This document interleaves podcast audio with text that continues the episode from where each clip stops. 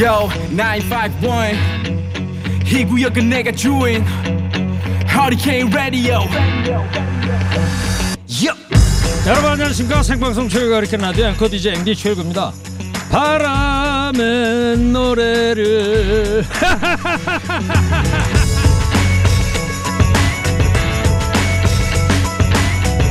삽상하다. 초가을 바람의 맛을 가장 잘 표현하는 형용사입니다. 사전적 의미는 바람삽에 시원할 쌍자 써서 바람이 시원하게 불어 마음이 아주 상쾌하다. 이런 뜻이지만 그걸로는 충분하지가 않죠. 더위에 수고했다고 긴 여름 내 얼마나 힘들었느냐고 그을린 팔을 쓸어주는 쾌적한 위로의 바람. 어디에도 견줄 수 없는 자연의 보약이죠. 그런 바람을 맞으면 지친 몸에도 새로운 기운이 돌게 됩니다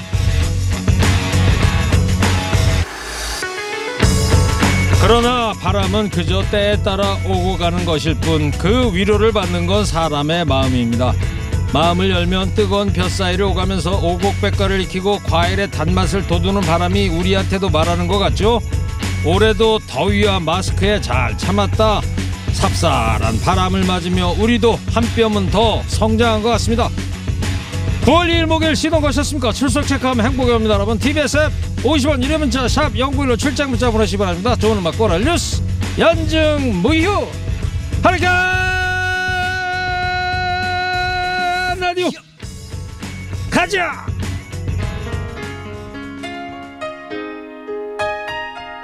선거권달 김경래 PD의 첫 곡입니다. 살면서 듣게 될까? 언젠가는 바람의 노래를 세월 가면 그때는 알게 될까? 꽃이 지는 이유를. 조용필 바람의 노래.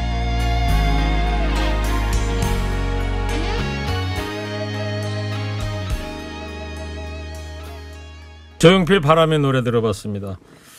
파란 하늘 아래 뭉게구름 있고요. 고추 잠자리 날아다니고 시원한 바람이 불 때 이 노래 딱이죠. 바로 오늘같이 삽상한 오후에 이 노래 아주 제격인 것 같습니다 한 청취자께서 나는 이 세상 모든 것들을 사랑하겠네. 기가 막히죠. 나를 떠나간 사람들 만나게 될 또 다른 사람들. 박 PD 청취자께서 출첵 100년 만에 제 신청곡이 나옵니다. 일구성님도 가을 가을 잘하시고요. 아, 과장이 좀 심하신 것 같아요. 이 프로그램 몇 년 안 됐는데 100년이라니. 예. 네, PD라고 하셨는데 어디 방송 PD세요? 예. 좀 알려 주세요. 예. 낙엽이 우수수 떨어질 때 TBS와 파크론이 함께하는 허리케인 라디오 추석 특집 부모님 전상서 사연 계속 받고 있습니다. 청취자분께서 보내주신 문자 사연 하나 좀 소개해 드릴게요. 예뻐하시던 이 며느리도 못 알아보는 우리 시어머님 손주 하나 안겨드리지 못해도 한 번을 뭐라 하지 않으시던 어머님의 따뜻한 마음은 여전히 그대로 느껴집니다. 이번 명절에는요 꼭 요양원 면회가 가능하길 바라면서요 어머니 좋아하시는 송편 제 손으로 빚어갈게요. 못 알아보셔도 괜찮으니 건강만 하세요. 어떤 며느님께서 아주 예쁜 편지를 보내주셨네요. 점점 기억을 잃어가고 계신 부모님 지켜보는 거 얼마나 가슴 아프고 힘들겠습니까? 또 이 문자 보내주신 분처럼 명절에도 부모님 찾아뵙지 못하는 분들 많은 텐데요. 제 주변에도 친구 한 명이 이런 경우가 있는데 TBS와 파크론이 함께하는 허리케인 라디오 추석 특집 부모님 전 상소에서 대신 그 마음을 저희가 전달해 드리겠습니다. 평소 하지 못했던 말 그렇지만 꼭 해드리고 싶었던 한마디 어떤 이야기든 좋습니다. 사연에 채택되신 분한테는요 부모님 댁에다가 파크론 워셔블 온수 매트를 전해드릴 거고요 추첨을 통해서 매주 다섯 분한테 주방 매트도 드리겠습니다. 샵 연고일 문자나 TBS 앱 또는 홈페이지에 문자 보내주시 기 바랍니다.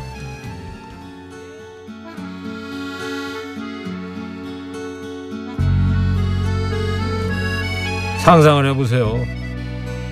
엄마가 나보고 누구세요 하는 거 말이에요. 얼마나 답답하겠습니까? 어머니 노래 듣겠습니다. 유진아 모란.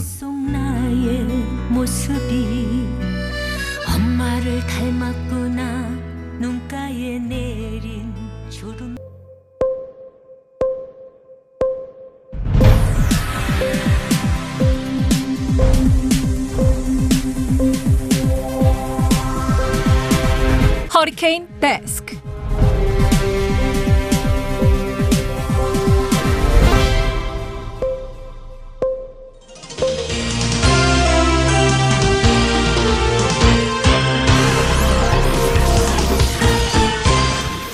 먹상 힘들어도 지나치면 안 되는 세상 소식 전해드립니다. 허리케인 데스크. 번째 소식입니다. 보건의료노조가 오늘 예정됐던 총파업을 약 5시간여 앞두고 전격 철회했습니다. 보건의료노조와 보건복지부 양측은 코로나19 4차 대유행이 확산하는 엄중한 상황을 인식하면서 파업은 자제해야 한다는데 의견을 모은 것으로 알려졌습니다.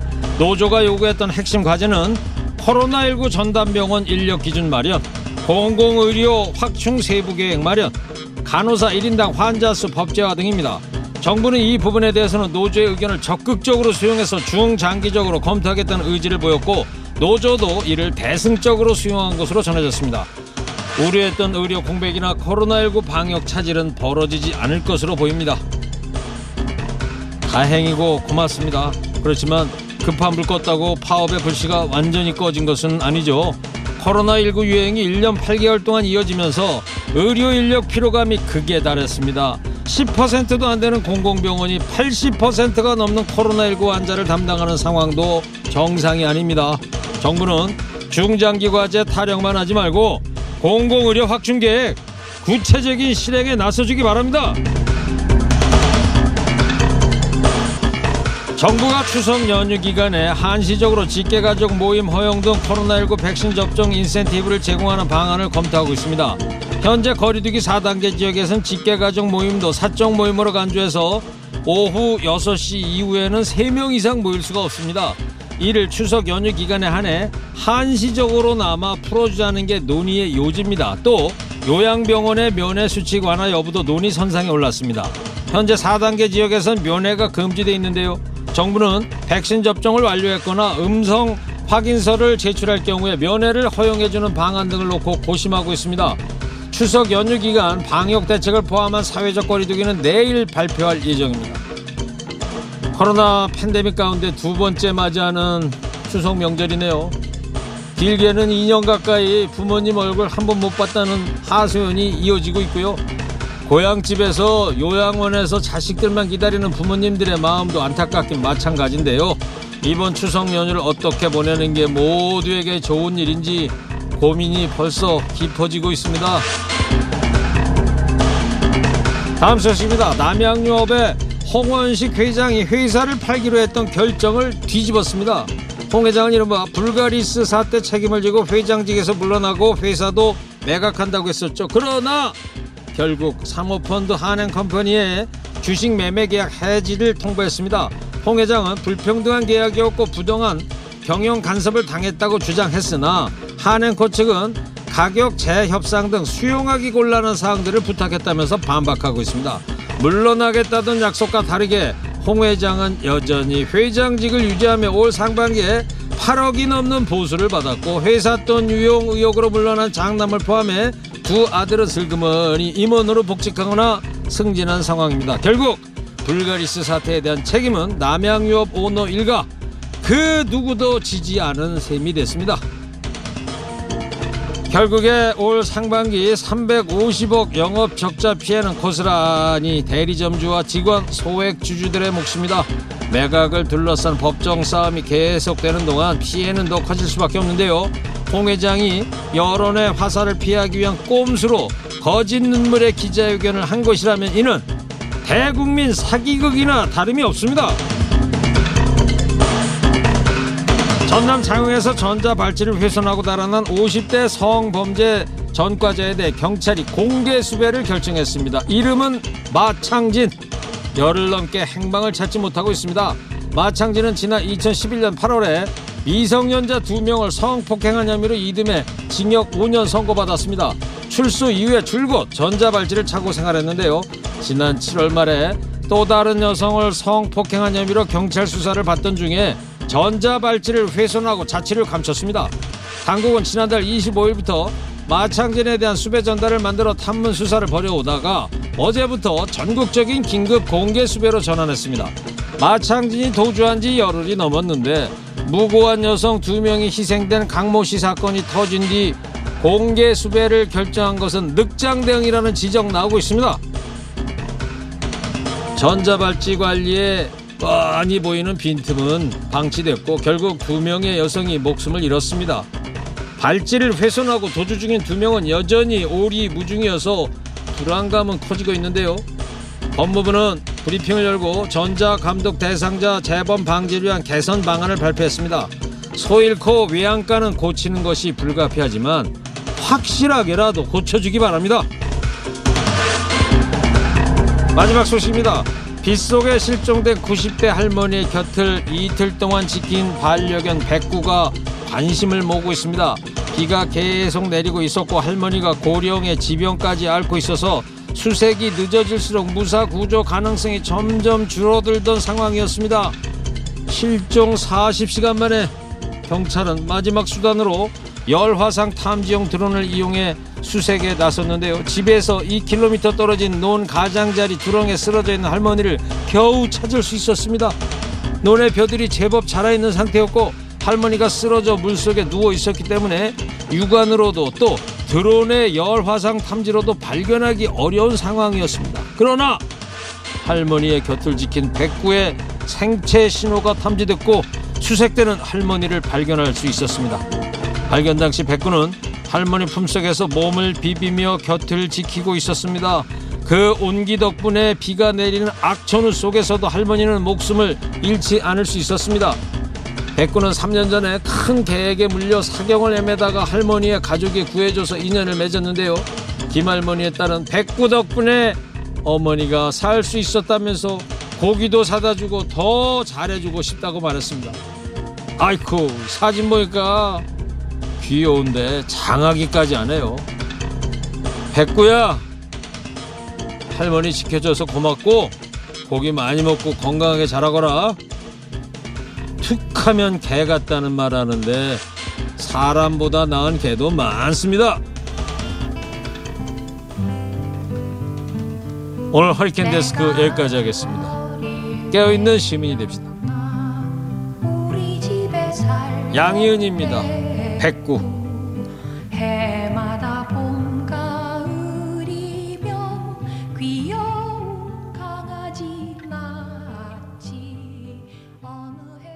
네, 양희은의 백구 들었습니다. 동화 같은 양희은 씨의 백구 이야기 듣고 있다 보니까 아까 조금 전에 허대에서 말씀드렸던 할머니, 90대 할머니 살린 백구 이야기 아이들 동화책에 딱 등재가 되면 멋진 스토리가 될 것 같습니다. 이 이야기에 많은 청취자들께서 댓글을 보내주고 계십니다. 백구야 고맙다. 백구 보고 배워야 할 것 같습니다. 기쁨의 눈시울이 뜨거워집니다. 백구야 고맙다. 손주가 할머니를 살해했다는 뉴스를 접했었는데 정말 백구만도 못한 놈들이군요. 예. 한 페이지 청취자께서 오늘 노래 왜 이 모양이야? 꾸짖고 계십니다. 다른 분들 대부분 좋아하시는데 마음에 안 드시나 보죠. 예. 안녕하세요 청취자 여러분. 신바람 나는 라디오 소개 하나 하려고요 그래. 이박사와 함께 들어봅시다. 아 좋아 좋아. 792 허리케인 라디오. 오후 2시에 매일매일 나와요. 나른하고 잠올 때 듣자 듣자. 79 79의 허리케인 라디오. 그래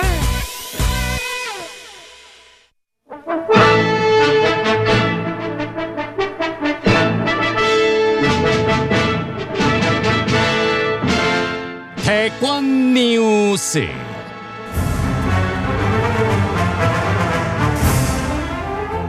(2022년 3월 9일) 수요일 치러질 (20대) 대통령 선거를 앞두고 여야 후보들의 각축전이 치열합니다. 요동치는 대선 판도에 어떤 일이 있었는지 알기 쉽게 정리해 드립니다.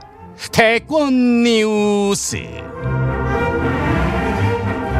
대선 앞두고 꼭 알아야 할 정치권 소식 전해줄 분 두 분 소개합니다. 봉보로 봉봉 봉봉봉 이분은 지치지 않습니다. 최진봉 성공회대 교수입니다. 안녕하십니까 최진봉입니다. 반갑습니다. 예, 오늘 처음 나오셨는데 옆에서 소스라치게 웃음을 웃어주시는 허리케인 라디오 첫 출연입니다. 최진영 변호사예요. 네, 반갑습니다. 최진영입니다. 항상 그 진행자가 최진영, 최진봉 해서 두 분을 헷갈렸는데 역시 그 앵커로서 정확하게 발음해 주시니까 고맙습니다. 두분 혹시 예. 뭐 진짜 돌림 형제 이런 분들은 아니에요? 그건 아니고요. 오늘 최일구 앵커님까지 해서 최씨 종친회 하는 것 같습니다. 아니 최진영 변호사 그러네 삼체네 삼체 삼체가 모였어. 최진영 변호사는 미국에서 법학 석사도 하셨다 그러는데 영어로 한번 저 소개 한번 해보시죠. 아, 청취자들 영어 참 잘하시니까 어- 30초만. 제가 참 어이가 없는데요. 정말 제가 이 TBS FM인데 TBS eFM 음. 그 영어로 하는 방송에 네, 제가 네, 그 네. 저녁 7시에 프라임 타임이라는 시사를 제가 한 영어로 몇 달 진행한 적이 있었는데요. 아 죄송합니다. 뭐잘 들으셨으리라 믿긴 믿습니다만 뭐 네. 제가 그 최진봉 교수님처럼 미국서 공부한 만큼은 그냥. 하겠습니까? 저기요 빨리 좀 해주세요. 시간 없어. 알겠습니다. 저는 제 네. 간단히 소개를 드리면은 어 사실 그 저는 최일구 우리 앵커님이 옛날에 M 본부 할 때부터 팬이었습니다. 근데 음. 그 멀리 계실 때 제가 TBS 요즘 김어준의 뉴스 공장의 첫 회, 첫 패널이었습니다. 아 그랬습니까? 네, 그런 5년 TBS 하는 전이네요 그러면. 인연이 있습니다. 네 네. 알겠어요. 자기 소개는 그걸로 가름하는 걸로 하고요. 네. 자.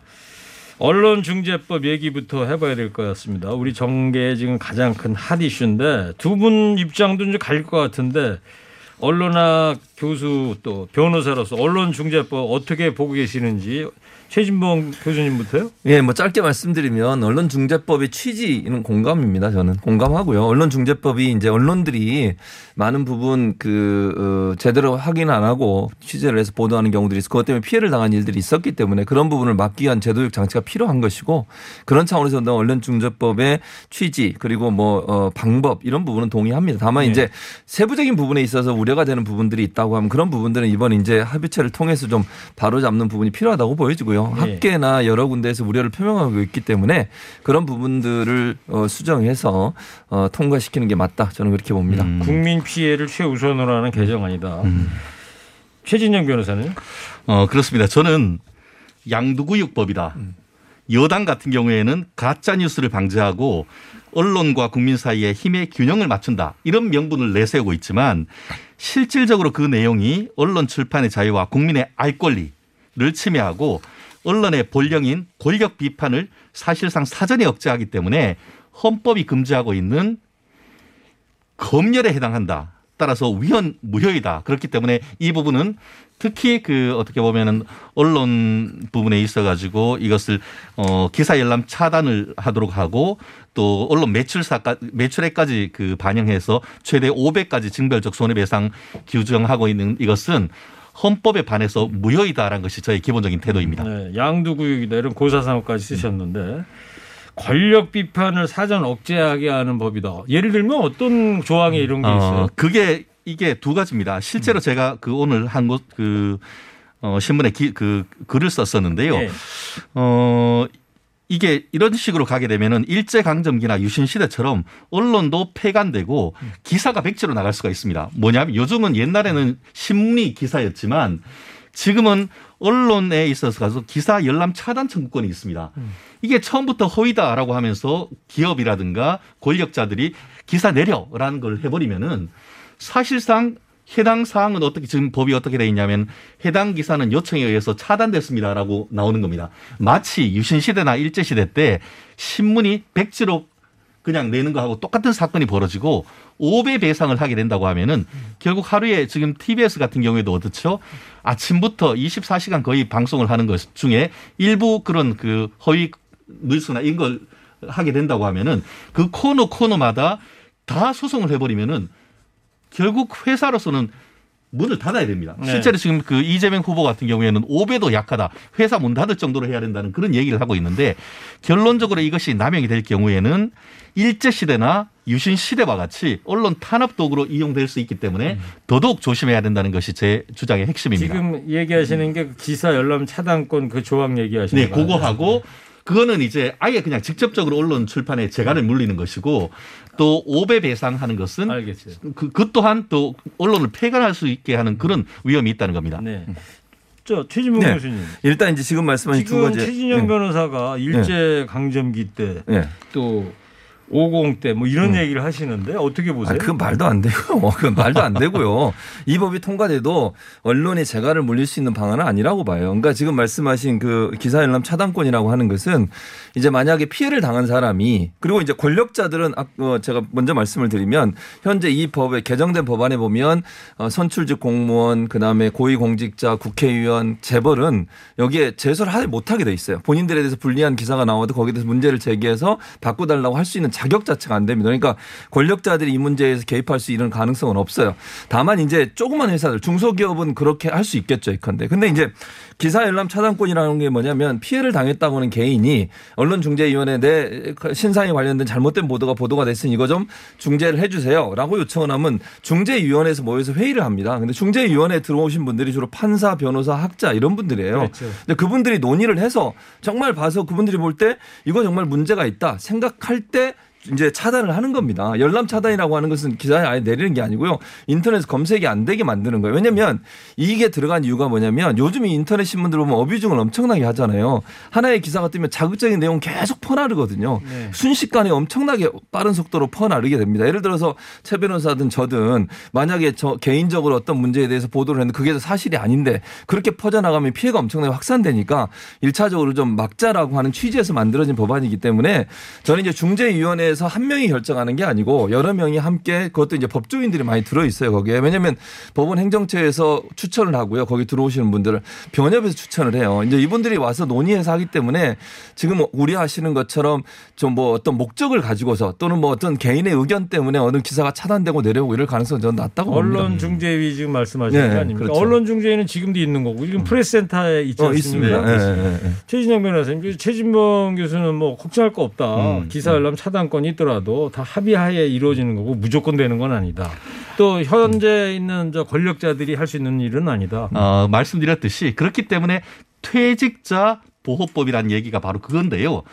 계속 처음에 같은 경우에는 공직자, 고위공직자부터 해서 뭐 재벌까지 다 할 수 있도록 해놨다가 지속적으로 이 부분에 대한 비판이 있으니까 그 현직 고위공무원 또 그 대기업 임원들 같은 경우에는 이 부분에 손해 그 배상을 못하도록 제한한 건 맞습니다. 네. 그렇지만 퇴직 공무원 그리고 현 그 직자에 관련된 가족들 나아가서 비선 실세 이런 분들이 이런 식으로 지금 재갈을 물리기 시작한다고 하면은 대책이 없는 겁니다. 한마디로 지금 같은 경우에도 보면은 그 어떻게 보면 반론 보도 청구권이라든가 정정 보도 청구권을 통해 가지고 실제로 이런 부분을 상당 부분 고치고 있는데 거기다가 플러스 이게 기사 열람 차단 청구권을 줘버리면 어떻게 되냐 하면은 그걸 통해서 언론은 어떻죠? 1보, 2보, 3보 나중에 종합이 나가는데 1보 단계에서 해서 막아버리는 겁니다. 네. 그렇게 되면은 2보, 3보, 4보 종합은 나올 수가 없는 구조가 되는 것이죠. 그렇기 때문에 제가 말하는 취지는 언론 개혁을 반대하는 것이 아닙니다. 저 또한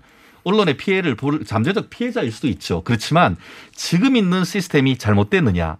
결코 그렇지 않다는 거예요. 거기다가 말은 지금 언론중재법을 통해 가지고 권력자는 지금 사실은 하지 못한다고 하지만 실제로 언론중재위원회에 갖는 통계를 보면은 일반인이 언론중재를 이용하는 건 10건 중에 3건도 채 안 됩니다. 대부분 다 대기업이라든가 네. 권력자들이 사실상 언론에 재갈을 물리기 위해서 전략적으로 제기하는 소송들이 많다는 점에서 예. 이 부분은 남용될 가능성이 너무 크다는 겁니다. 알겠어요. 근데 지금 네. 오늘 처음으로 이 최진봉, 최진영 변호사하고 하는데 이 혼자서 말씀하시는 시간이 좀 기니까 죄송합니다. 3분당 예. 한 1분 내로 네, 그렇게 해주시죠. 저희 또 이 대권 뉴스의 모토가 간결이거든요.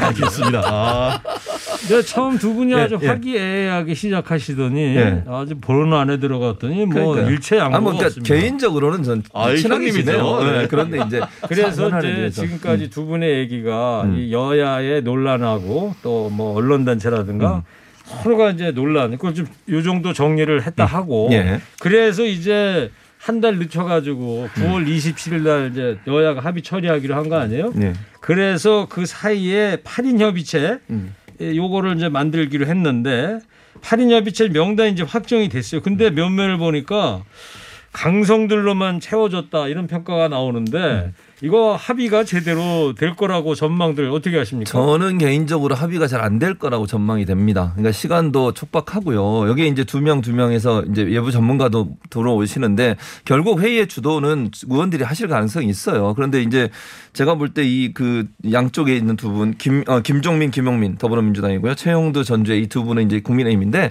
의견을 좁히기가 어려울 거라고 저는 봅니다. 그래서 협의가 안 될 거예요. 네. 그럼 이제 다음에 논란이 되는 건 뭐냐. 27일 날 상정하기로 했 잖아요. 상정을 할 수 있겠느냐의 문제예요. 처리할 수 있겠느냐. 이게 이제 논란이 될 수 있을 것 같아서 제가 볼 때는 합의는 어려울 것 같고 제 전망입니다. 그리고 이 처리하는 날 또 한 번 더 충돌이 날 가능성이 있다고 저는 봅니다. 27일 날. 예, 예. 예. 최진정 변호사는 어떻게 보세요? 그렇기 때문에 합의 안 될 거라고 여론 무마용 시간 끌기용이다 이런 비판이 바로 거기서 나오는 겁니다. 실제 이 부분에 있어서 야당의 의견을 받아서 합의안을 만들어내려고 하면은 이런 식으로 지금 그, 미, 그 언론중재법 개정에 천병에 섰던 사람을 내세우면 안 되는 것이죠. 결국 지금 얘기하는 것처럼 이른바 민민 브라더스 김용민 김종민을 둘을 내세웠다는 것은 여당 내부로서는 특히 지금 그 윤호중 원내대표 입장에서는 원안 고수한다 이런 것이나 지금 다름없는 것 같은데요. 실제 지금 그 제가 확인을 해봤더니만 그 김영민 지금 이 미디어 그 특위 위원장 같은 경우에는 원점으로 돌리려는 전략적 시도는 허용될 수 없다. 이렇게 얘기를 했고 윤호중 지금 원내대표 같은 경우에도 27일 되면은 뭐 합의 볼 것 없이 무조건 고다. 이런 식으로 지금 얘기를 하고 있다고 하면은 네. 과연 거기에 지금 그 이 내용을 좀 더 수정하고 합의하려는 의도가 있는가? 오히려 최근에 있어서 유엔을 비롯해서 전 세계 언론들이 이, 이 법에 대해서 비판을 잇자 그 예봉을 살짝 피하려고 했는 한마디로 시한폭탄의 시계를 살짝 뒤로 돌린 것이 아닌가 그 비판이 거기서 나온 것 같습니다. 알겠습니다.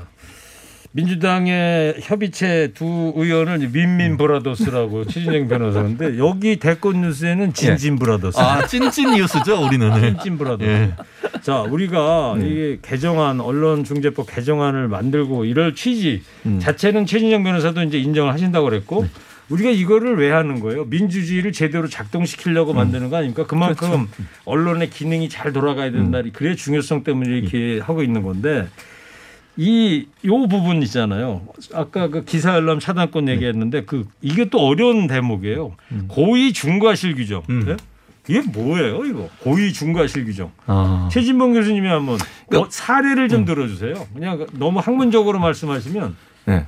어려우니까 네. 고의 중과실이라고 이런 거죠. 기자들이 예를 들면 사실이 아닌데 그 사실이 아닌 내용을 사실인 것처럼 기사를 쓰거나 고의적으로 고의적으로 이제 그렇게 이 해석이 가능한 거죠. 그리고 또 하나는 예를 들면 사실관계가 존재하고 있는데 그걸 비틀어서 쓰거나 네. 그러니까 왜곡해서 쓰는 경우 이런 걸 이제 고의 중과실로 봐야 어. 된다고 저는 봐요. 그러니까 허위 조작 정보라 우리가 보통 얘기하는 게 객관적 사실이 존재하고 있는데 그 사실과 다르게 보도를 하는 거죠. 예. 그리고 예를 들면 뭐 예를 들어 이런 것도 있을 수 있을 것 같아요. 어떤 기- 기자가 기사를 쓰면서 사실관계 를 확인 안 하고 쓰는 거죠. 일방적으로 자기 생각을. 취재 반론도 안 그렇죠. 예. 그런 경우에 대해서 제대로 처벌이 안 되고 있고 지금 그런 일들이 계속 반복되는데 언론은 책임있는 행동을 하지 않는다는 거죠. 그게 한 번으로 그 끝나는 게 부분에 아니에요. 네. 대해서는 지금도 반론이 안 나가고 그러면 언론중재위원회 제소를 하잖아요. 그렇죠. 제소를 피해자가. 하죠. 근데 문제는 뭐냐면 이제 언론중재위원회에서 예를 들면 결정을 내릴 때 이제 제가 처벌이라는 표현을 쓰고 싶지 않고요. 제재를 할 때 보통 이제 벌금을 물리거든요. 그 네. 피해액에 대한 벌금을 물리 그 금액이 너무 약하다는 거예요. 그러다 보니까 아. 언론사 입장에서는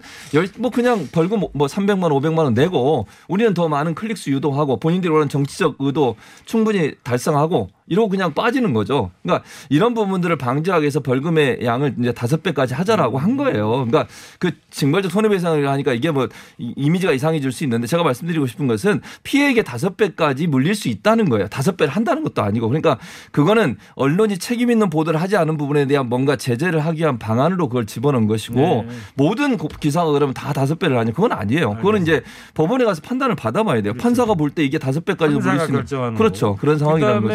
음. 이 기사가 꼭 정치 뉴스만 해당되는 아, 게 그건 아니고 아니에요. 모든 네. 전 분야에 걸친 네, 뉴스가 다. 해당이 네, 되는 건데 네. 최진영 변호사님 그 최 교수님 얘기 들어보면은 뭐 별 문제가 없어 보이는데요. 아 그런데 네. 그제 1분 정리하겠습니다. 네. 이렇게 비교법적으로 볼 때도 사실 이게 말이 안 됩니다. 무슨 말이냐 하면은 미국 같은 경우에는 징벌적 손해배상을 하는데 우리는 안 한다. 이렇게 얘기하는데 그 말 자체가 가짜 뉴스에 가깝습니다. 그래요? 왜냐하면은 실제로 언론의 그 오보에 대해서 민사상 징벌적 손해배상하는 케이스가 그렇게 많지 않다는 것이 그 전문가들의 의견이고 나아가 미국과 우리가 다른 게 뭐냐면은 미국은 형사처벌 안 합니다. 맞죠?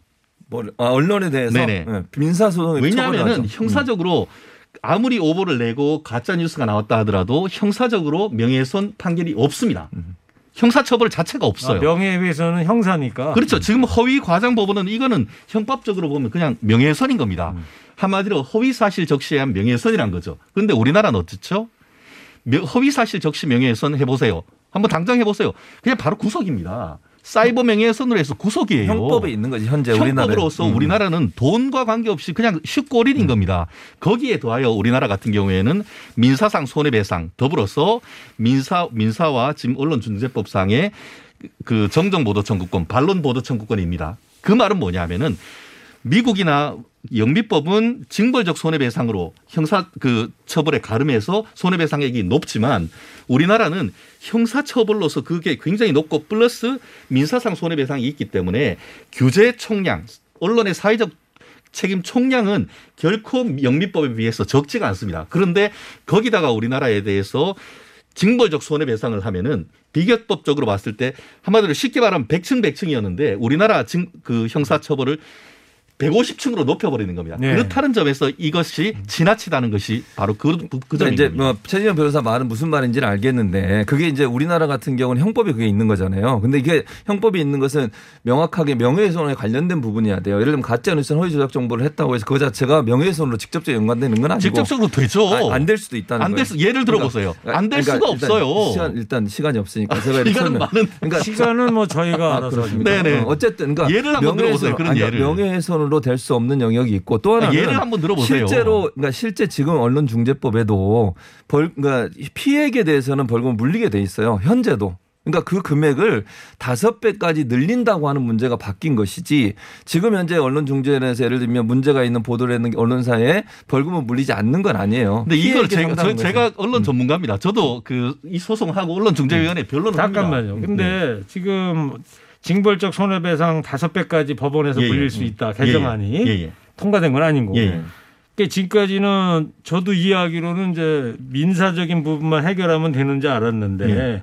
어떤 형사 그러니까요. 잡혀 들어간다니까요. 명예훼손 혐의 이런 것도 이- 지금 개정안에 당연히 잡혀 들어가죠. 지금은. 없는데 예. 아니 아니 그게 아니고 미국은 없어요. 아니, 미국이 지금- 없다고. 예, 미국은 없어요. 말은 현재 형법상의 허위 사실이나 사실적시한 명예훼손도 있어요. 그러니까 예. 그거는 개인이 원할 때 형, 예를 들면 고소를 하거나 아니면 이렇게 해서 이제 구제를 받는 거죠.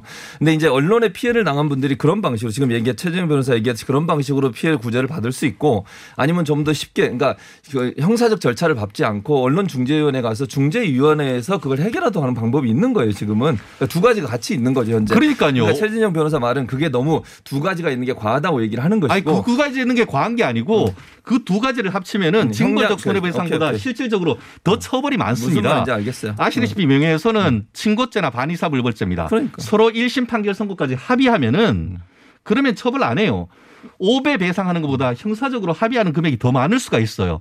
그런데 굳이 이렇게 한다는 것은 그게 바로 언론 재갈 물리기 위한 것이라는 것이 재갈을 그 하고 부분인 아니. 재갈 물리는 건 아니에요. 그러니까 재갈 물린다고 하면 언론이 뭐 예를 들면 보도를 하는 걸 못하게 하거나 사실상 못하게 보- 하잖아요. 그- 그렇게 생각하진 않아요. 왜냐하면 지금 얘기했듯이 아까도 원래 있는 언론중재법에 지금 현재 그 제재를 할 수 있는 벌금형이 있고 거기에 대한 금액을 늘리는 거니까 그 늘리는 부분에 대해서 이제 문제를 제기하는 거거든요. 그러니까 형사적으로 본인이 명예훼손 당해서 고소를 하고 절차를 밟으려면 시간도 오래 걸릴 수 있고 예를 들어서 이게 그러면 그 예를 들어서 피해를 당한 사람 입장에서 기사가 계속 떠 있는 거잖아요. 그리고 엄청나게 퍼 날라지고 근데 중재위원회 가면 좀 더 빠른 시간에 할 수 있어요. 법원 같은 경우는 3심까지 만약 가게 되면 엄청나게 오랫동안 이게 재판을 끌어지는 수도 있는 거잖아요. 근데 그런 부분들을 합의도 할 수 있지만 합의가 안 되는 경우는 3심까지 가게 될 거 아니에요. 아니에요. 아니 그럴 가능성이 있다고 합의 안 돼. 명예훼손. 1심까지 합의 안 되면 그냥 쉽고 어리는 거예요. 아니, 그러니까 명예훼손 같은 생각을 경우에는 해보세요. 1심에서 잡혀 들어가는 게 낫겠어요. 합의하고 끝내는 아니 게 낫겠어요. 그거는 이제 아니 그 그거는 사람에 그러니까, 따라 그러니까 다를 수 있다는 거죠. 공리공론 토론을 하니까 제가 이게 참 아니 그러니까 제 말은 해야 될지 모르겠어요. 그러니까 언론 중재법에 있는 규제 기존의 어떤 규제들이 지금도 존재하고 있는 것이고 거기에 대해서 다섯 배를 늘리자고는 벌금을 좀 늘리는 거예요. 벌금이 그게 이거 그럼 벌금이라고 하면서 벌금은 뭐죠? 형벌입니다. 형벌은 어떻죠?